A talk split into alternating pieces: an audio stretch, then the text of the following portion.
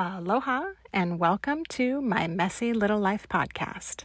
This is episode 22. You can do anything. During winter break, I was able to sit in on one of my son's art therapy sessions on Zoom. One of the very first things I did after my husband died was get help. We started with one therapist each play therapy for him and cognitive behavioral therapy for me. We added on from there. We added a somatic therapist, a support group for solo moms, a tapping coach, and a life coaching program for widowed moms for me. And we added a kids' mindfulness therapy group and art therapy for him. This is what I affectionately refer to as our team of experts. We are so special, it takes this many people to help us. During his art therapy session, we were given an assignment to do together. We had to make a short list of reasons we love each other. We then had to sit facing each other, taking turns saying, I love you because, and fill in the blank.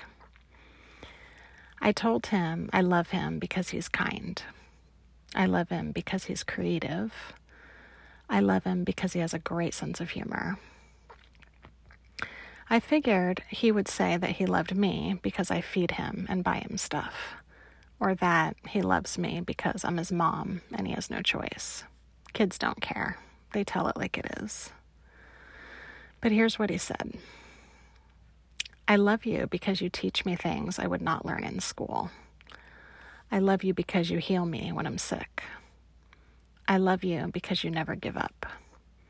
And then he hit me with this I love you because you can do anything.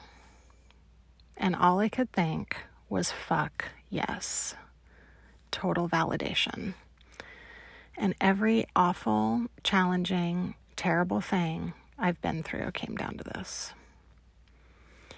It's one thing to be told you're nice or you're pretty or whatever. But to actually be seen by someone who knows what you've been through was everything. This is not a toddler who just looks up to me because I'm his mom. This is not a little kid who thinks I'm a superhero because he has nothing else to compare me to. This is my big boy who has been through hell and back with me and has seen me overcome so much shit. I once had a sprained ankle for five months because I had a toddler that I had to keep running after to keep from heading straight into the street. When I was 14, I had an ovarian cyst that burst. I had a C section with my son. They cut me open pulled a human being out of my body, and then they burned my flesh to seamlessly put me back together. When I lived on Maui, I injured my back and I couldn't sit down for six months. I could stand for a short period of time, but mostly I could just lie in bed on muscle relaxers that made me feel like I was drooling on myself and just taking up space. When I first moved out of my dad's house and lived with a handful of different roommates, I was finally able to get my own place. It was an adorable studio in a tiny Spanish style building made up of only three other units. One night, or at 4:31 a.m. to be exact, I woke up to what I thought was someone breaking in. There was a commotion, but it was coming from underground. I grabbed the baseball bat that I slept with next to my bed, but then I realized, as I started to shake off sleep, that it was an earthquake. What I despise about earthquakes is the same thing I despise about anxiety. It starts as a low, quiet rumble beneath the surface and just keeps building and building. You try to ignore it and hope that it'll just pass but it slowly becomes louder and more noticeable until it finally clicks in your head that this is serious. Stuff starts falling off shelves, asphalt and concrete start to crack, and the whole time, as you're paralyzed with fear, all you can think of is how much bigger is this thing going to get? So that morning, on January 17th, 1994, there was no low rumbling, slowly starting to build, just violent shaking coming from underneath the earth. I watched my floor lamp swaying from side to side.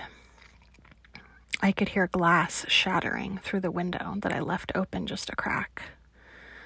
I started praying for probably the first time in my life, begging, actually, for it to stop. It never occurred to me to get out. I was frozen there on my bed.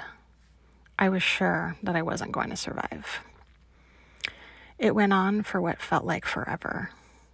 And then finally, it stopped. When I was finally able to move, I took a quick inventory and I remember thinking how lucky I had been. My kitchen cabinets snapped shut, not allowing the dishes to come flying out. My TV stand and refrigerator were both on wheels so that they rolled away from the walls instead of toppling over and being knocked to the ground. I owned so little and had such a limited amount of space, there wasn't a whole lot of damage to be had. But when I walked outside, it was a whole different story. Buildings were on fire, windows were broken out, sirens were blaring and cars were speeding and running through red lights. It was like the apocalypse. I threw a few things into a bag and headed a few blocks away to my dad's house. I figured I could never sleep alone again. Businesses and apartment buildings were destroyed. Moving trucks lined the streets. We were only about 20 minutes from the epicenter. It measured 6.7 on the Richter scale, and was only 10 to 20 seconds long. For weeks after, every single time I would sit down to relax, there would be yet another 5.0 aftershock. One day, also in my early 20s, I went shopping at Miller's Outpost with my sister at a strip mall in some shitty part of the valley. What I realize now that I didn't even think about then was that the retail store had a deep parking lot and was set way back from the boulevard and was located directly next to an alley. Not good. As I was standing there, waiting for her to look through a clothing rack before we could move on to the 501 jeans, I noticed two guys walking along the storefront. I'm not sure why they caught my eye, but as they entered the store, I noticed they had pantyhose pulled over their faces. The first one walked over to the register, while the second one pulled something out of his backpack and started walking towards us. It was a sawed off shotgun. I was terrified that my sister, who suffers from panic disorder, would get us killed by fainting instead of cooperating. As the man, probably more like a boy, walked toward us, I purposely looked away so I wouldn't be able to identify him. He told us to get down, and we both instinctively threw our purses far away from us and threw ourselves face first down on the ground with our hands up where they could see them. All I could think of was all the useless crap I had in my purse, like tampons and handfuls of loose change. The man behind the register was unimaginably calm, doing what he was told. And for a minute, I thought maybe, just maybe, it would all be over soon. Until the employee asked one too many questions. And the guy with the gun raised his voice and yelled, Just give me the money before I blow your fucking head off. And that's when I was positive we were going to die. I remember seeing an elderly couple shopping when we entered the store, and I was worried for them. At some point, the money must have been handed over, and the thieves must have left the store, but we had no way of knowing that. Our faces were pressed to the floor, and I could actually feel my heart beating against it. Finally, one of the employees came running from the back of the store announcing that they were gone. They might have said something about sticking around to talk to the police, but I didn't hear them. I was in pure flight mode. I remember us picking up our purses, grabbing each other by the hand, and making a beeline toward the front door. Just before we exited, we both paused for a brief moment. I wondered if we were in more danger outside or inside the store. And then we just bailed. We ran to my car and jumped in. I peeled out and jumped the curb into the flow of traffic. My sister, who had quit smoking years before, grabbed two cigarettes from my pack, lit them both, and handed me one. We were nervous laughing and in complete shock at what just happened, realizing that we were probably not supposed to leave. Then, of course, there was the time three years ago that I called the police and asked them to perform a welfare check on my husband. I knew that something was wrong. Even though he had drifted so far away from me, we were still connected. And I knew even before I was told. I gave them all of my information and hung up the phone and began to wait. The wait was longer than the robbery and much longer than the earthquake. And what happened as a result of that call will stay with me the longest. When I finally received a call back, it was confirmed that he was gone.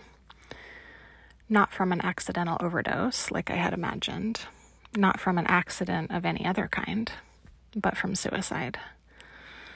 It was unfathomable. There have been many times along this journey that I thought my mental health would never survive, but here I am. I think for me, the resistance that I have to facing big, scary feelings is the fear that I won't be able to handle it, whatever that means. The same way my anxiety is my fear that something terrible and awful and frightening will happen and I won't be able to control it. And I will lose my grip, I'll go insane, I'll start to cry and become hysterical and will never be able to stop.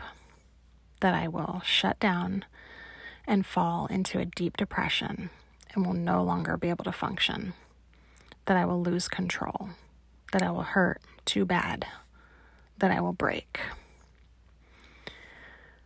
When I heard my son say, I can do anything, it made me think not only about all that I've accomplished, but it also reminded me of everything I've survived.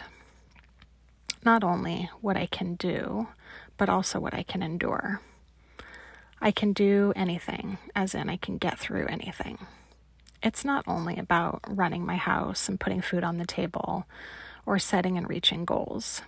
It's not just about conquering fifth grade math homework or scheduling and rescheduling the endless string of appointments.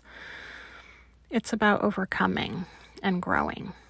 It's about coping and fighting and healing. It's so easy to focus on failures and insecurities and flaws. The negativity bias in my brain loves to show me how everything is going wrong. When I'm running late, when I forget something, when I make a mistake. So much so that victories and accomplishments get glossed over. Celebrating them should be more of a thing. And not even huge wins either, but little everyday things like being on time, or making dinner with multiple food groups, or not having a meltdown. Giving myself credit has never come naturally for me. It always felt like bragging or being stuck up, but I'm working on it. I've definitely swapped the mean girl tone of voice for a much gen- gentler one when speaking to myself. I try to go for reassurance as opposed to utter disgust and I try to let myself off the hook once in a while. I really am doing my absolute best over here. I've also not always been great at taking a compliment. I tend to argue the validity of it or downplay it in every way. The truth is, I really like who I am. I'm a good person who's compassionate and considerate and genuinely cares about other people's feelings. I go out of my way to help people, and I try with all my might to be a good mom. And I'll take that you can do anything compliment because I've earned it. I often joke about getting things tattooed on my body so I can remember them, like profound quotes or great advice that I keep forgetting to take. But no joke, I will actually be getting this tattooed on my body in my son's writing. So I can remind myself of what I'm capable of. And instead of, you idiot, what's wrong with you? Who do you think you are? I can look at it and remember, you are amazing. You can do anything, and I love you. Thank you so much for listening. You can follow my blog at mymessylittlelife.com. And you can also follow my Messy Little Life podcast so you never miss an episode. Until next time, take good care. Aloha.